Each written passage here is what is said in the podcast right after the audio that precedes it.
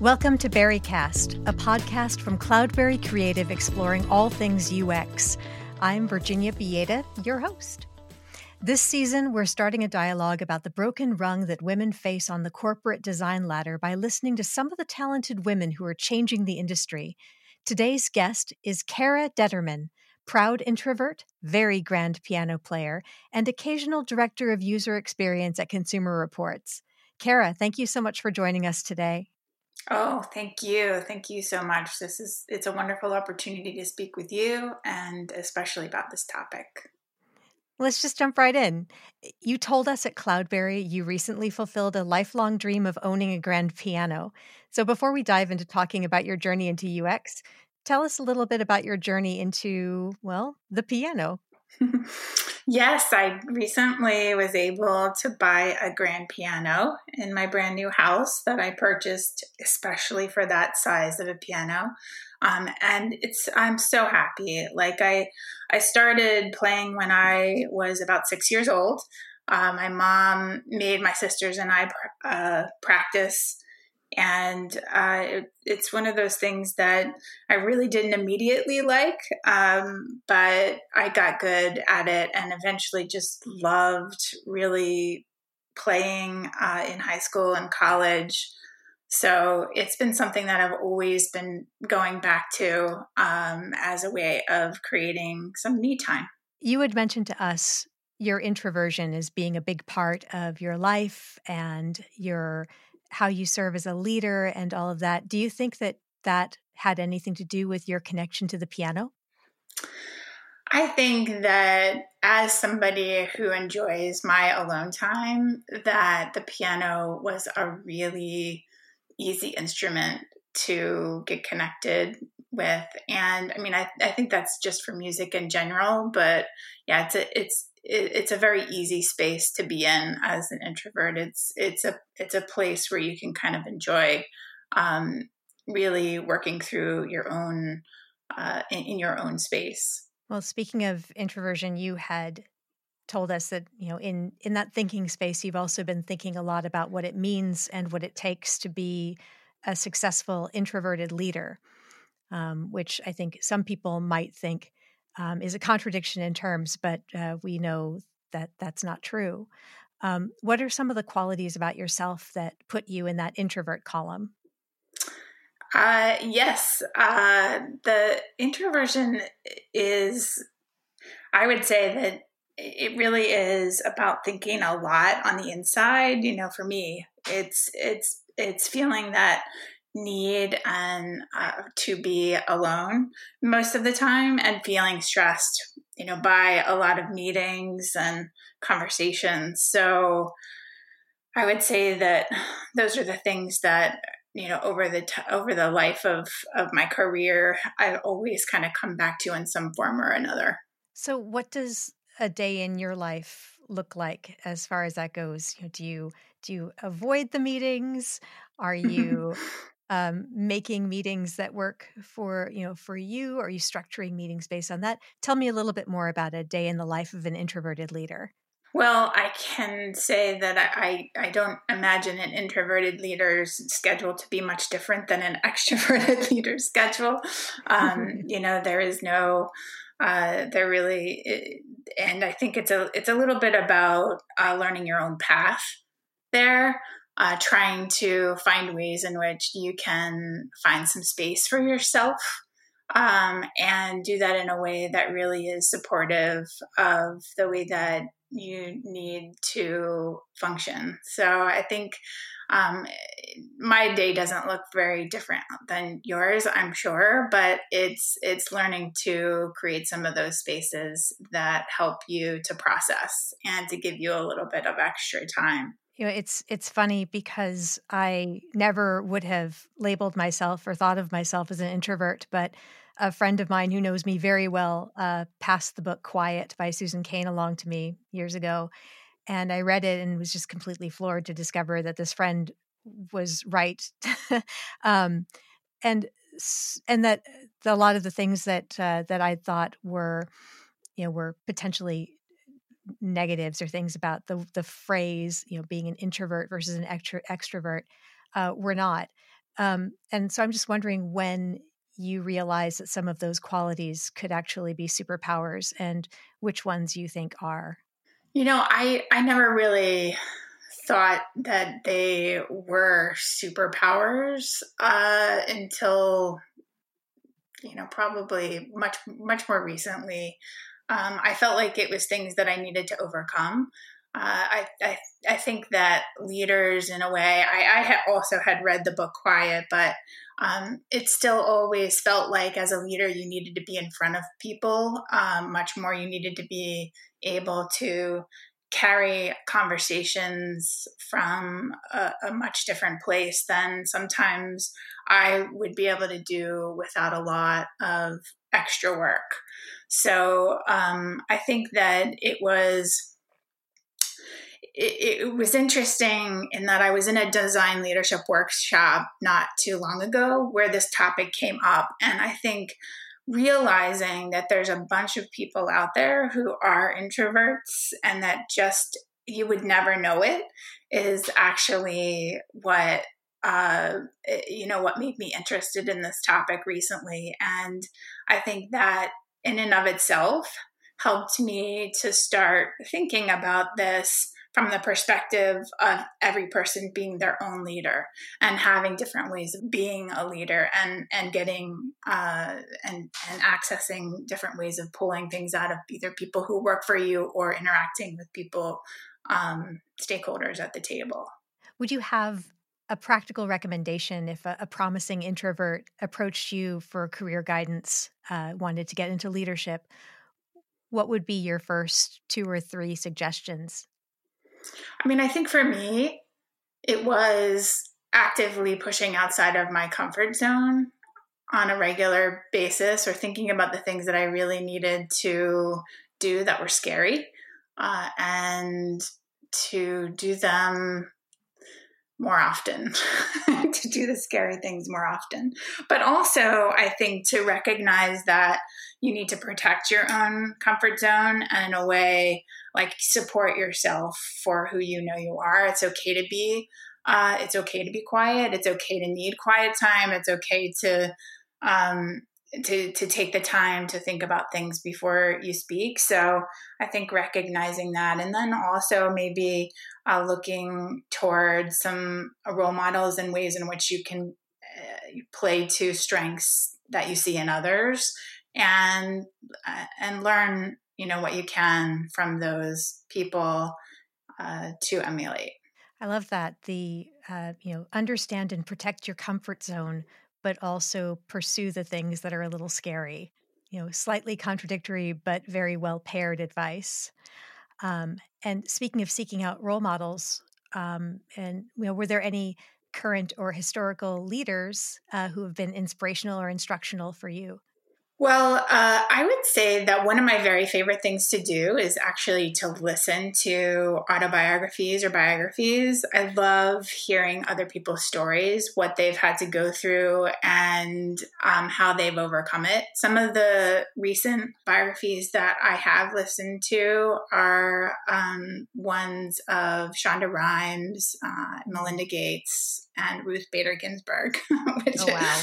Uh, so, but you know, having a, a, some time to be in the car when you go to work, I think, is a wonderful time to do that. But you know, thinking about like introvert, it's interesting. You don't really know who's an introvert or who's not an introvert before we um, you know, started to talk, I did do a quick search on some of the people who are introverts. And one of the ones that came up that I had no idea, and again, I think this is the fun thing about that was uh, was Barack Obama. I had no idea that he was an introvert. So mm-hmm.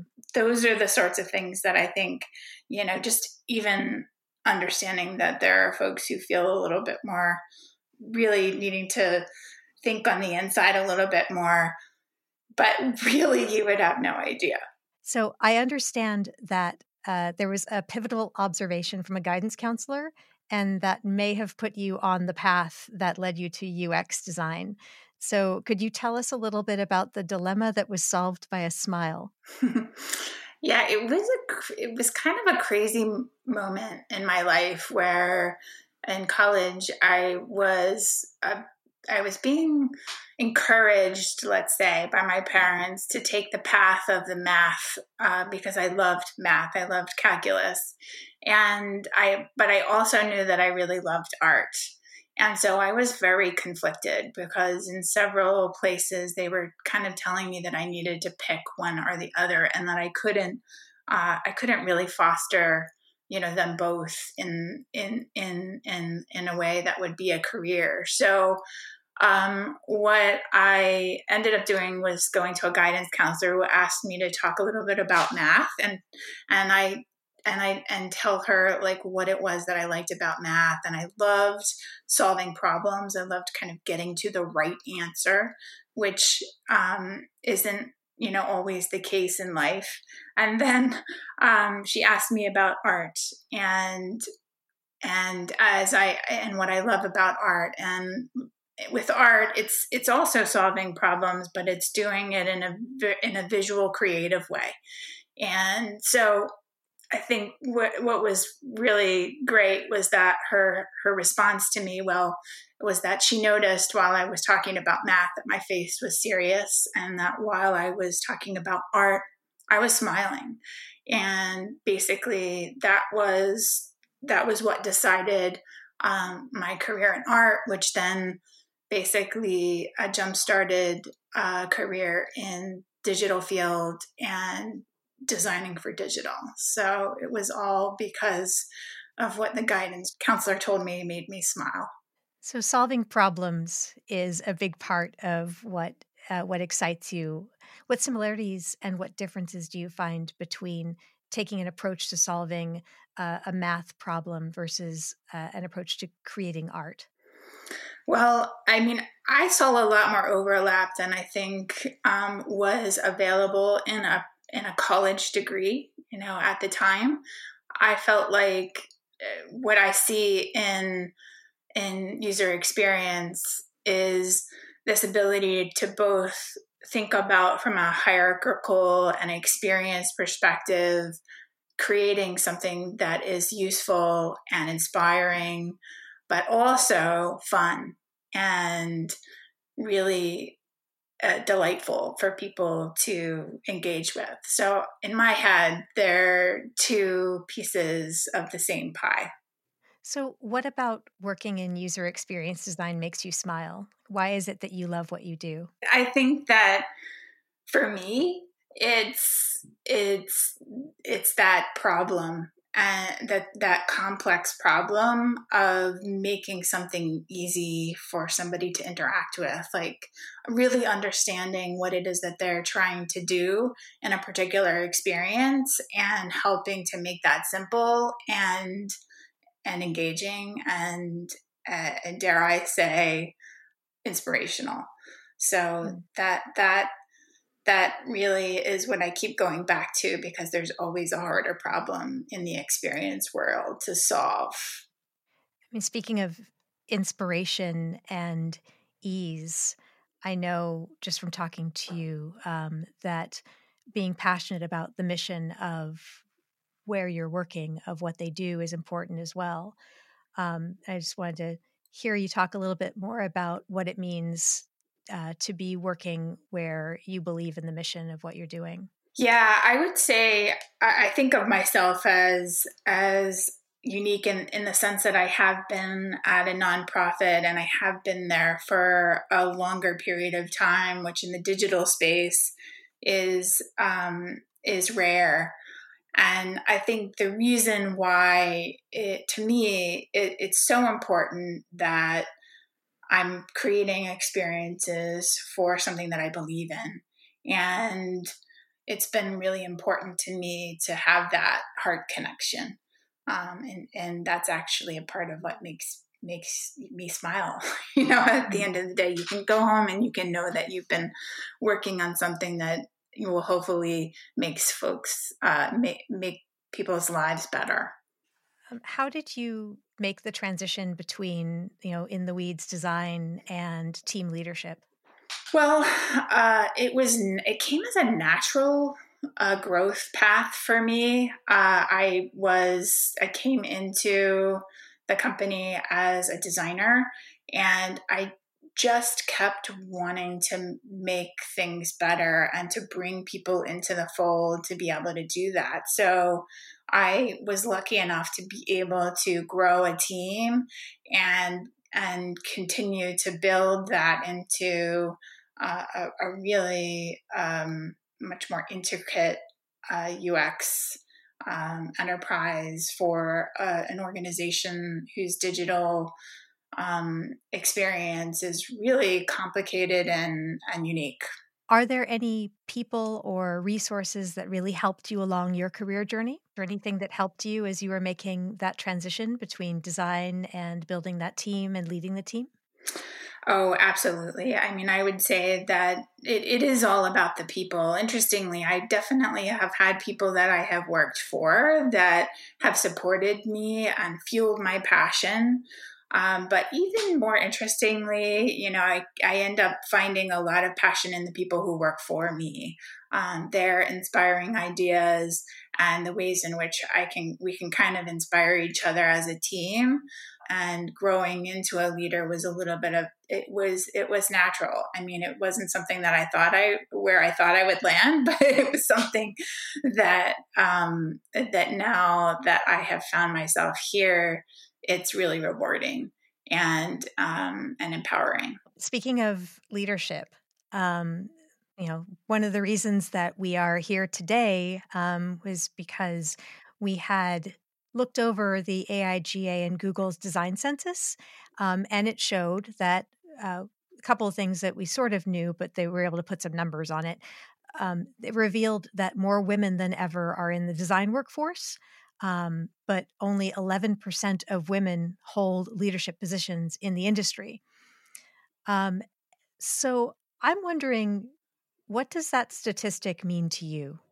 Well, I have to say that uh, you know that statistic is really disappointing and sad you know and hearing that i mean i had no idea that i eh, eh, that it was there was that extreme difference between the, the women in leadership positions in the in in in the design digital uh, uh, uh, sector so I mean, it's it's very disappointing, and I think there's there's definitely something that has to be done um, to help support women in this field.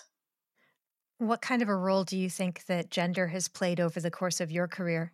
Well, you know, honestly, I didn't think about it too much, but it it has definitely, of course, come into play. I would say that there's always times I think when you, it, whether it's an introvert or whether it's as a woman, feel a little talked over or overlooked or possibly even intimidated.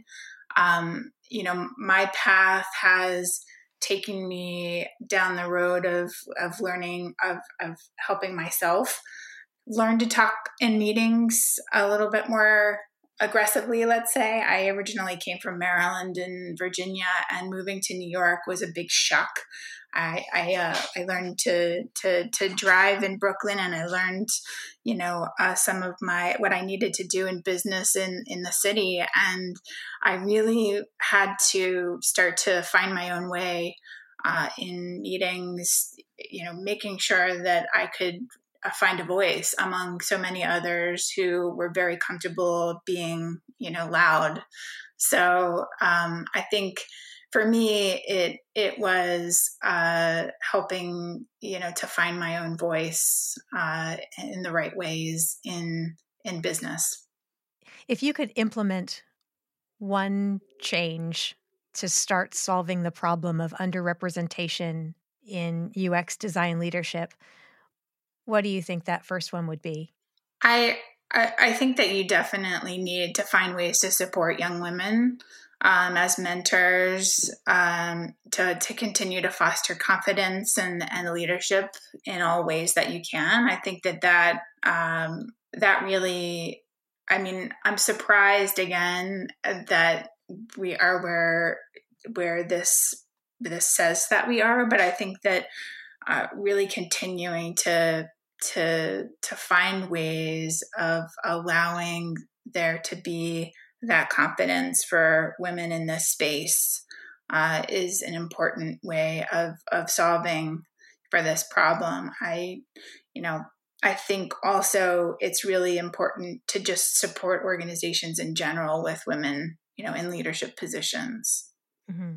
So, taking this the other way, now let's say that you could whisper one bit of advice into the ears of the women and gender non binary folks that are just getting started in UX. What would that advice be? I would say for me, one of the things that has been most inspirational is finding those other peer leaders in the space. And that was something that I did in the last several years. I was able to find a design leadership workshop where really I was talking with folks who were the had the same position as I did in other organizations and I was able to have very eh, candid conversations with them about their challenges and understand that I am not alone. Uh, and for, for me, that's where I saw several women like having that was so, um, it, it, was so empowering. Um, and I think it really gave me like just something to to strive for because I felt like I was able to to connect with folks who um, who were my people, basically. Just a kind of a gigantic question that you can answer any way you want. Um, how do you define success? Personally, I, I mean, I think that success, at least in the space of helping women, I would say that seeing some of the people, some of the women and others who work for me really excelling and finding the leader in themselves, uh, I would say that feels like success to me. We're recording this episode during the COVID 19 pandemic. Um, and this is an unprecedented and challenging time. You know, Cara, you're in New York. I also am in New York. We're a bit above New York City, but we're still, you know, kind of right here in the epicenter for the United States. When you were thinking about this moment, you know, from your lens as a professional, as a leader, uh, UX thinker, even just as you, Cara, what comes to mind? I mean, this has been terribly humbling. I think that from my perspective, it was really recognizing that the world and you know what I do on a regular basis is is a little bit more fragile than I had realized. Uh, but at the same time, it's also really very connected.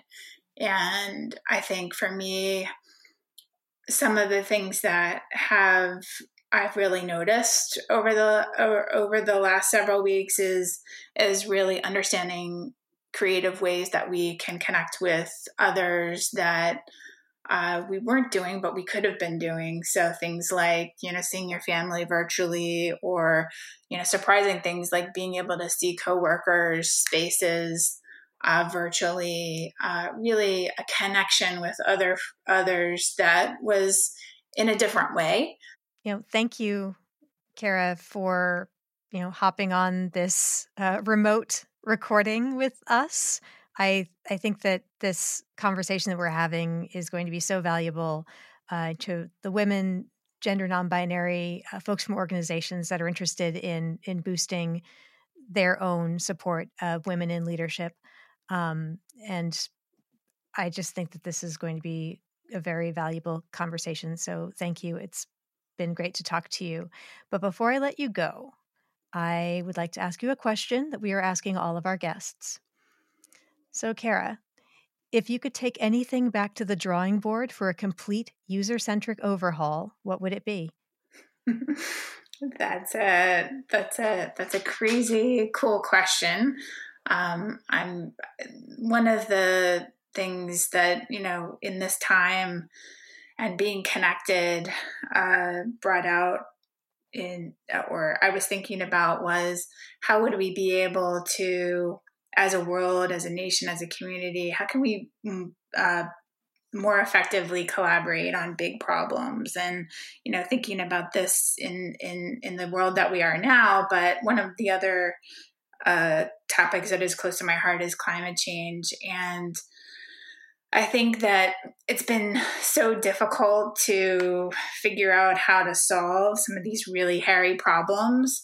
And I would love the opportunity to kind of think of these things from a completely different perspective. So, how and what are the ways in which you can connect communities together to solve really, really big problems? Uh, and in my mind, one of the, some of the things that you need to really consider are what are the what are the ways in which you can message to folks what is it that they can actually do you know for, for that problem also um, how can you know what's going on you know in your community uh, sometimes it's really difficult to to again realize whether or not what you're doing is making any uh, is having any impact.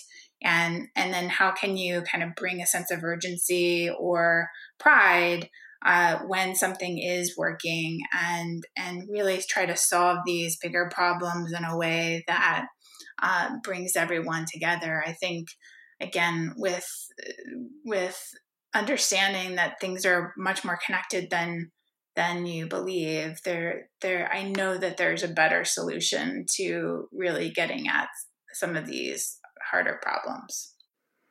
All right, we're assembling a team now. They're on their way to. that would be awesome.